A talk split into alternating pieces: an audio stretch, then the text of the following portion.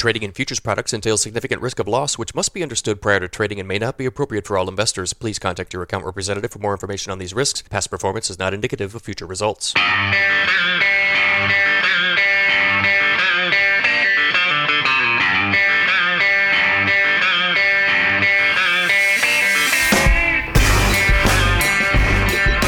If you like grain markets and other stuff, you've come to the right place.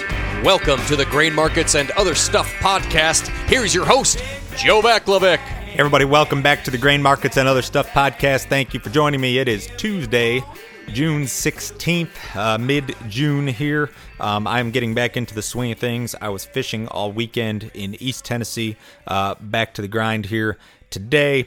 Uh, thank you for listening. If you have not subscribed to the podcast already, uh, make sure you go on Apple Podcasts or Google Podcasts, whichever podcast app you use. Subscribe to the Grain Markets and Other Stuff Podcast so you will be alerted when new content is available. Please leave me a review. I could use some more. If you love the podcast, tell me about it. Uh, leave some comments. If you hate the podcast, tell me about it. Leave some comments. If you think there's some room for improvement or something that I should cover that I haven't covered, let me know about that. Love any feedback. Feedback uh, that uh, you may be able to provide. Remember, if you do need some help with your grain marketing, my subscription service is available to anyone and everyone. forty-nine dollars a month gets you on my morning email that goes out at six thirty Central Time every business day, and uh, also my text message service. You will know when, how. Specifically, I'm pricing corn, soybeans, and wheat, also things I'm doing with spreads, uh, basis, uh, any options or futures trades, although you don't need to be a futures or options trader to subscribe and use that service. It's all included, so uh, certainly check that out if you uh, Uh, think you need some assistance. I wanted to do a discussion just about grain marketing in general here in mid-June. I'm going to go through uh, wheat, soybeans, and corn. Um, I do have some news items that I would like to touch on initially. So on Monday afternoon this week, U S D A lowered their crop rating nationally for corn, and this was kind of unexpected. As a matter of fact, the majority of traders, I think, were looking for a Un, an unchanged to improved crop rating nationally. And where we saw the big declines were in the western part of the country. Big decline in Colorado, a pretty significant decline in Nebraska. North Dakota saw a decline. South Dakota saw a decline. Kansas saw a decline. They've had some warm weather, some drier weather in some of those areas. And uh, it's taken a toll on the crop, I believe. So seventy-one percent good to excellent. That's still a good rating, and it's still above the uh, five-year average. It was enough to rally corn early here today on Tuesday, although as I speak at midday, we are uh, back to unchanged, so not necessarily the best action in the world. Now, weather moving forward is probably the more important thing. You know, the crop ratings are, are old news by the time they're printed uh, in the majority of, of situations. And the weather moving forward is just kind of non-threatening. We've got nothing in terms of of Uh, warm temperatures. We're actually going to trend cooler than normal through the end of the month, the way that it looks uh, for a lot of the Corn Belt. It looks like after this next six or seven days, we're going to see some more widespread rain. So you just don't have that weather threat right now to rally the market. The next thing on my news list was ethanol, uh, which is still an enormous problem for the corn market. Now, you look at, at some of the charts, and I put these out in my newsletter once a week, but uh, ethanol production, ethanol stocks, and also gasoline demand. And things are going in the right direction. There's no doubt about that. Ethanol production has seen, I believe, six consecutive weeks of improvement. Ethanol stocks have declined for seven seven consecutive weeks. So we're actually, um, we're, we're demand for ethanol is outpacing production for the time being. Gasoline demand has come back a lot, but gasoline demand here in the United States is still, as of last week, running twenty percent behind where it was a year ago. So the gasoline demand is not back to where it needs to be. Ethanol production is still running, I think, twenty-four percent behind where it was a year ago. So we've still got a lot of work to do in In, in terms of this recovery. So we've, we've lost hundreds of millions of bushels of demand for corn via the ethanol industry because of this virus, because of the quarantine, because of the shutdown. And that's demand that you're just not going to get back anytime soon. And that's a, a big part of the reason why, again, corn is as cheap as it is and, and why we've had a difficult time rallying. And uh, I know I've I've said that for the last several months, that, that ethanol is the biggest problem. And I still think it's the biggest problem. Uh, a little bit of chatter about acreage this week. So Informa, or they're called I E G Vantage now, but th- their acreage estimates and, and their crop estimates are fairly well followed by the trade. And uh, they had acreage estimates for corn and soybeans out yesterday on Monday. They pegged corn acreage at ninety-four point one three million. U S D A is at ninety-six point nine nine, so call it ninety-seven. So they're expecting corn acreage to drop almost three million versus March intentions. Soybean acreage, they pegged at eighty-five point five. U S D A was at eighty-three point five in March intentions, so they're expecting a two million acre increase in um, soybean acreage. So they're actually calling for an overall reduction in corn and soybean acreage versus March intentions. That's a nice idea. It is possible. It is not, however, in line with the U S D A's historical tendencies. The government has a tendency to increase combined consor- corn and soybean acreage from March to June. So typically, when you combine your, your corn and soybean acreage number from March, that combined number usually goes up from March to June. It's it's not typical that it goes down. So um, this could be one of those reports where the acreage number surprises people. And I've seen so many of these over the years. It's like oh, every year there's a surprise with the acreage, some way, shape, or form, um, it seems like. And this year may be no different. Corn acreage does not have to drop from ninety-seven. Uh, soybean acreage, I would imagine, would be up from that eighty-three point five. But what I'm saying is that, or what I'm getting at is that you may see an overall acreage increase uh, in the two crops combined, and how it's allocated, I don't know. But you do not need to see um, flat acreage or lower combined corn and soybean acreage versus March. So uh, we will get the update from that on that situation from U S D A on June thirtieth here in a couple of weeks. The stock market has really been a uh, roller coaster ride. So we started this big correction here uh, last week and into early this week. And there were some reports that coronavirus cases were increasing in some parts of the country. There were reports that uh, uh, there could be additional quarantine or restrictions, or we could be kind of going back in the wrong direction. And then yesterday, the Fed comes out and says, we're going to start buying corporate bonds.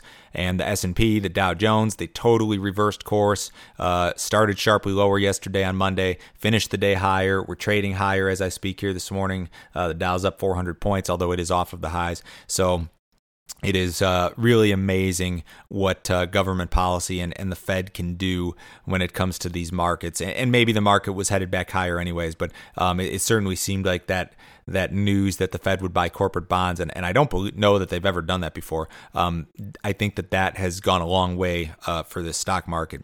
Crude oil market is uh, fairly strong. I mean, it's held together well, and we've still got this, this situation where crude stocks are very high, but you've got this July W T I contract floating around this thirty-six, thirty-seven dollars range. That's a big improvement from where we were um, a couple months ago when we bottomed out spot month futures at, uh, well, we traded negative in that deliverable contract, but I think spot month futures got down to seven and a half bucks. So we've seen a nice recovery there. And we've also seen a nice recovery in ethanol. Uh, your July ethanol futures on the C M E Group are trading about a dollar and sixteen cents a gallon.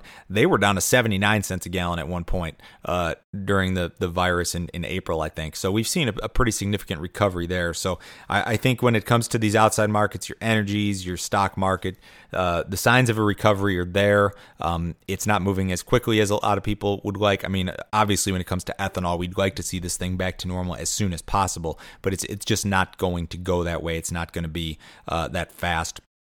Soybean exports are interesting. We've seen a lot of sales to China recently. Yesterday, we saw another three hundred thousand metric tons. I think that's about eleven million bushels sold to China. And they've been a much more active buyer, especially in the new crop U S soybean market. You look at the uh, statistics out of Brazil, and Brazil has been an extremely active exporter in April and May. Uh, record exports of soybeans out of Brazil during those two months, which has led a lot of people to believe that Um, their supplies there will be exhaust. Brazil soybean supplies are going to become exhausted or depleted a little bit earlier this year than they would be in a normal year, and that's going to open a window for U S exporters maybe a little bit earlier than in a normal year. So that could be a positive if we can keep this trade deal thing together. Um, and and are we going to hit those trade deal targets in terms of dollar amounts? Probably not. I, I don't think so. But if if China keeps making an effort and um. They at least are allowing state-owned entities and, and private firms as well to buy U S beans tariff-free. Um, even if we could just get back to normal um, in, in terms of Chinese buying and, and not hit the targets, that would be a big positive. So I, I think that's a big positive for the soybean market. You got to remember, soybean demand out of demand for U S soybeans is essentially twofold. You got a, about a half of it that's exports and about a half of it that's domestic crush. Domestic crush has been fantastic. We've seen monthly records set almost every month, it seems like. We had a, a monthly record uh, for the month of May. And uh, exports are improving. So if you get both of those pieces of demand to uh, stay strong and keep it together, that's a big positive. So let's get into this grain marketing discussion. I'm not going to give you any recommendations here. I'm not going to tell you exactly what I'm doing. I'm going to tell you just my thoughts on the situation. Uh, we're going to start off with the wheat. I look at the wheat, and um, I'm, I'm focusing more on the winter wheat contracts than anything, but this is a situation where uh, I talk about the funds a lot. And the funds, when you look at, at what they have done in the wheat market, you go back to that period in, say, February into uh, March and even into April, the funds held a pretty large long position historically. They were long anywhere from thirty to almost sixty thousand contracts in the S R W wheat market. I've talked about in the past how when funds get aggressively long the market, those are usually good marketing opportunities. Um, this was no exception, and I'm telling you this in hindsight. I'm not going to I'm not going to tell you exactly what I'm doing on the podcast in real time. That's uh, how I make my living, is doing that. But um, you look back at it, and and it was a pretty classic setup. We got the funds long, um, a, a historically large amount of, of wheat, and uh, that was your marketing opportunity. And now they're short the market. We're getting into harvest pressure.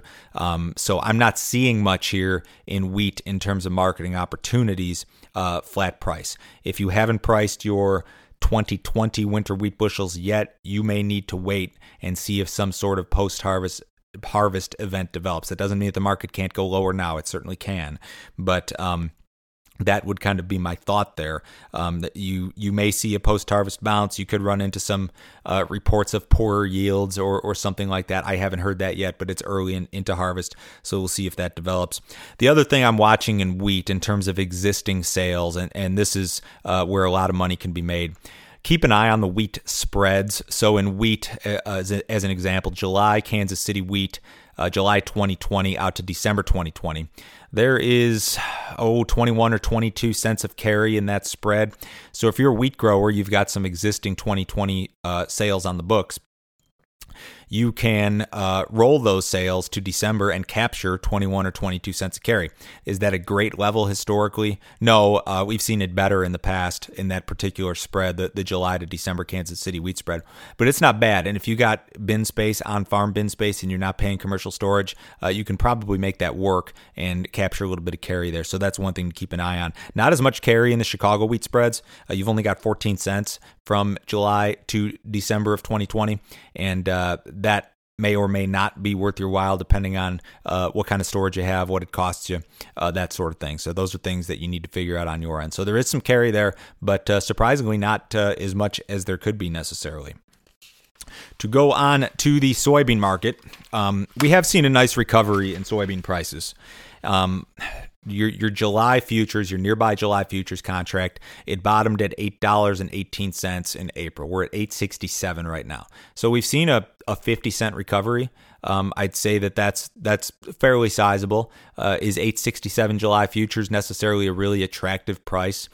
No, it's not. But I'm going to go out on a limb here and assume that you have maybe just a little bit of, of beans, of your old crop beans sold. And hopefully you've got a lot more than just a little bit. But if you've got some sold and you were to price July futures here at eight sixty-seven, you take that government payment, which is forty-something cents, it doesn't look all that bad. Now, I know basis is different everywhere, and some people might say that, oh, my basis is terrible. I can't help you with that. I mean, it's a localized thing. It's it's better in some places. It's worse in other places. I'm not going to say this is a uh, a, a uh, end-all, be-all marketing opportunity in beans. Um, the funds are long a little bit in terms of beans, about twenty thousand contracts. That's not typically what I'd like to see for a, a, a prime or, or premium marketing opportunity. But uh, this is a lot better than it was in April, I'll tell you that. Um, there is not much carry at all in the new crop soybean market. Um, November out to July of twenty-one, uh, you've only got seven and a half cents a carry. Uh, that thing got out to forty or fifty cents last year. So I'd probably wait on any, um, any rolling of, of new crop sales in beans. I don't think that the carry's there. That seven and a half cents isn't going to make it worth your while. In terms of new crop beans, I hope you got something sold uh, earlier or above nine dollars. If you didn't, um, again, we've rallied off the lows. Is this a prime marketing opportunity or a premium marketing opportunity? maybe not, but you know, using this forty, fifty cent rally to uh, add a little bit uh, may not be the worst idea in the world. I'm, I'm not, again, this is not some sort of end all be all make or break marketing opportunity right now. And, and in fact, you may still be below the cost of production, um, but there's no guarantee that we have to be above the cost of production at any point this year. So I'm not thrilled about beans. Just like I mentioned in a previous podcast, my main concern here with these row crops, with soybeans and corn, is old crop bushels. If you've still got old crop bushels out there, I think that should be your biggest concern. I'm assuming that most of you are not going to carry uh, uh, twenty nineteen bushels into the twenty twenty marketing year or, or past, say, September first. So I'm assuming that you're going to want to have this have this stuff priced in the next two, two and a half months. Uh, so that's my concern right now. If if you're in this situation, you've still got some old crop bushels around, my concern is on those old crop bushels. You've got to do all the math, look at the numbers, take those government payments into consideration if you're eligible, if you have this stuff unpriced still as of January fifteenth, according to the guidelines, and uh, start crunching the numbers and see if this thing works for you in, in beans. I hope there's some more upside here, but nothing guaranteed, of course. Uh, corn market is just still in the dumpster. I mean, we're twenty cents off the low in the nearby July corn futures, but we're at three dollars and twenty-nine cents or three dollars and thirty cents. That's not a price that's going to get anybody excited. Even when you tack on that government payment in regard to old crop bushels, which is thirty something cents, you put your net futures price, say, up to three sixty something, and then subtract a basis. You're you're still not at a price that's going to be attractive to anybody. But as with soybeans, corn, um, old crop bushels of corn are my biggest concern, just like they are in beans. I think we've got a, a lot of time when it comes to new crop. Um, So old crop bushels, my biggest concern. I'm assuming most of you don't want to carry these over. And uh, my goal here over the next, gosh, it's June sixteenth already. I mean, typically by that first week of July, you want to have a lot of this stuff priced. The problem is we don't have a weather scare. We don't have a, much of a rally. I mean, we've bounced off of the lows a little bit, but I wouldn't call it a rally by any means. The funds are still super heavy short the corn market. So there's just, there's nothing here in corn that tells me that this is a marketing opportunity. The only thing that um, is of concern is time, and time as it relates to old crop bushels. That's that's my biggest concern right now. Um, new crop corn is kind of interesting. You've got to take a real close look at your crop insurance situation. The spring insurance guarantee was three eighty-eight. If you bought eighty-five percent coverage and you have an A P H yield, it gives you a floor at three dollars and thirty cents essentially. They're made, depending on your insurance situation for new crop and what you priced, if anything, uh, in advance. Say you priced some last year, you priced some even even thirty, forty cents above the market, or or hopefully something above four dollars. Um, there may not be much incentive for you at all to price additional new crop corn bushels, uh, depending on your insurance situation. And that's something that I can't tell you even a podca- in a podcast or even in a phone call. You've got to talk to your crop insurance person. You've got to uh, use these numbers, punch them into your spreadsheet, and see how it comes out. But um, for a lot of you and a lot of people that I've talked to, and, and I've looked at the spreadsheets and seen the numbers, uh, there's not a ton of incentive for a lot of guys to price new crop corn bushels right now. On new crop corn bushels that have been priced, if you've got some December sales on the books, um, there's actually a pretty substantial amount of carry in the new crop corn spread uh, spreads. We've got twenty-three and a half or twenty-four cents of carry from December twentieth out to July twenty-first. So this may be um, uh, thinking uh, a few too many steps ahead, but if you've got, say you sold December corn at four dollars and you've got some of those sales on the books, you can roll them to July if you've got bin space, pick up that twenty-four cents, and uh, it starts to look awfully good. And again, um, just like I talked about in that Kansas City wheat example, a lot of money can be made capturing carry in these carry markets. If you were able to make some good early sales, you can you can really add a lot to that if you've got the bin space and you've got the ability to store this stuff. So that's an opportunity that may be out there. Now, I, I had a spread discussion in this podcast before, and I talked about uh, the, the levels that I look for. And typically in that uh, December out to the following July in corn spreads, you know, that twenty-five, thirty cents, that's historically pretty good. And there's, of course, that caveat that C M E did increase the storage rates, and the the spreads could really flex their muscles and get a lot wider than they have historically. So there's always that that that chance that you may miss a whole bunch of carry by by rolling it at twenty-four cents right now. That's very possible. These spreads can go a lot wider uh, this year and and in the coming years than they would have in the past. But still, these are are that's not a terrible looking opportunity. And I know that that's something that's probably in the very, very back of your mind, or something that you hadn't even considered, but you've always got to be watching these spreads and kind of see where things stand. So, um, old crop corn is my biggest concern. Um, we want to be done with that situation here in the next two months and new crop bushels. I'm just going to say I'm not in a hurry right now because, um, based on the the numbers that I've seen, the spreadsheets that I've seen, the crop insurance scenarios that I've seen, some of the early sales that I've had guys um, make and, and have seen, uh, there just doesn't appear to me to be an, a ton of incentive here right now, not unless you really knock the yields out of the ballpark. And we always hope that that's the case. That's a great problem to have. But um, I just don't know if I'm seeing it. So from a marketing standpoint, uh, to wrap this up here, Uh, maybe we've got a little bit of something to work with in the soybeans when you consider uh, the fifty cent rally plus that government payment on old crop bushels. That's that's probably the, the biggest thing that sticks out to me right now. Corn, I just really can't get excited about, but I'm aware that that old crop bushels are on the clock. The wheat market, uh, I'm sorry to say, I think the best opportunity has passed, and it was when I look back at these C F T C charts, and, and I put these in my newsletter uh, once a week, and I tell you where the funds are and, and show you what they're doing historically. Um, it was it was like clockwork back a couple months ago when they built that aggressive long position. That was the marketing opportunity, and I've talked about that quite a bit in the past. If you have any questions about this episode or any episode of this podcast, uh, shoot me an email to info at standard grain dot com. I will uh, reply to you directly. If you are seeking some assistance or some help with your grain marketing, if you'd like to know exactly what I'm doing in real time and uh, when I'm advising sales, when I'm advising to roll existing sales, um, sign up for my newsletter. Go to standard grain dot com. Click on Grain Marketing Plan. Uh, that deal's forty-nine dollars a month. You can cancel it at any time. Um, I've had a lot of people sign up. I, I know that farmers, especially, and I don't blame you, uh, you don't want to be sold anything.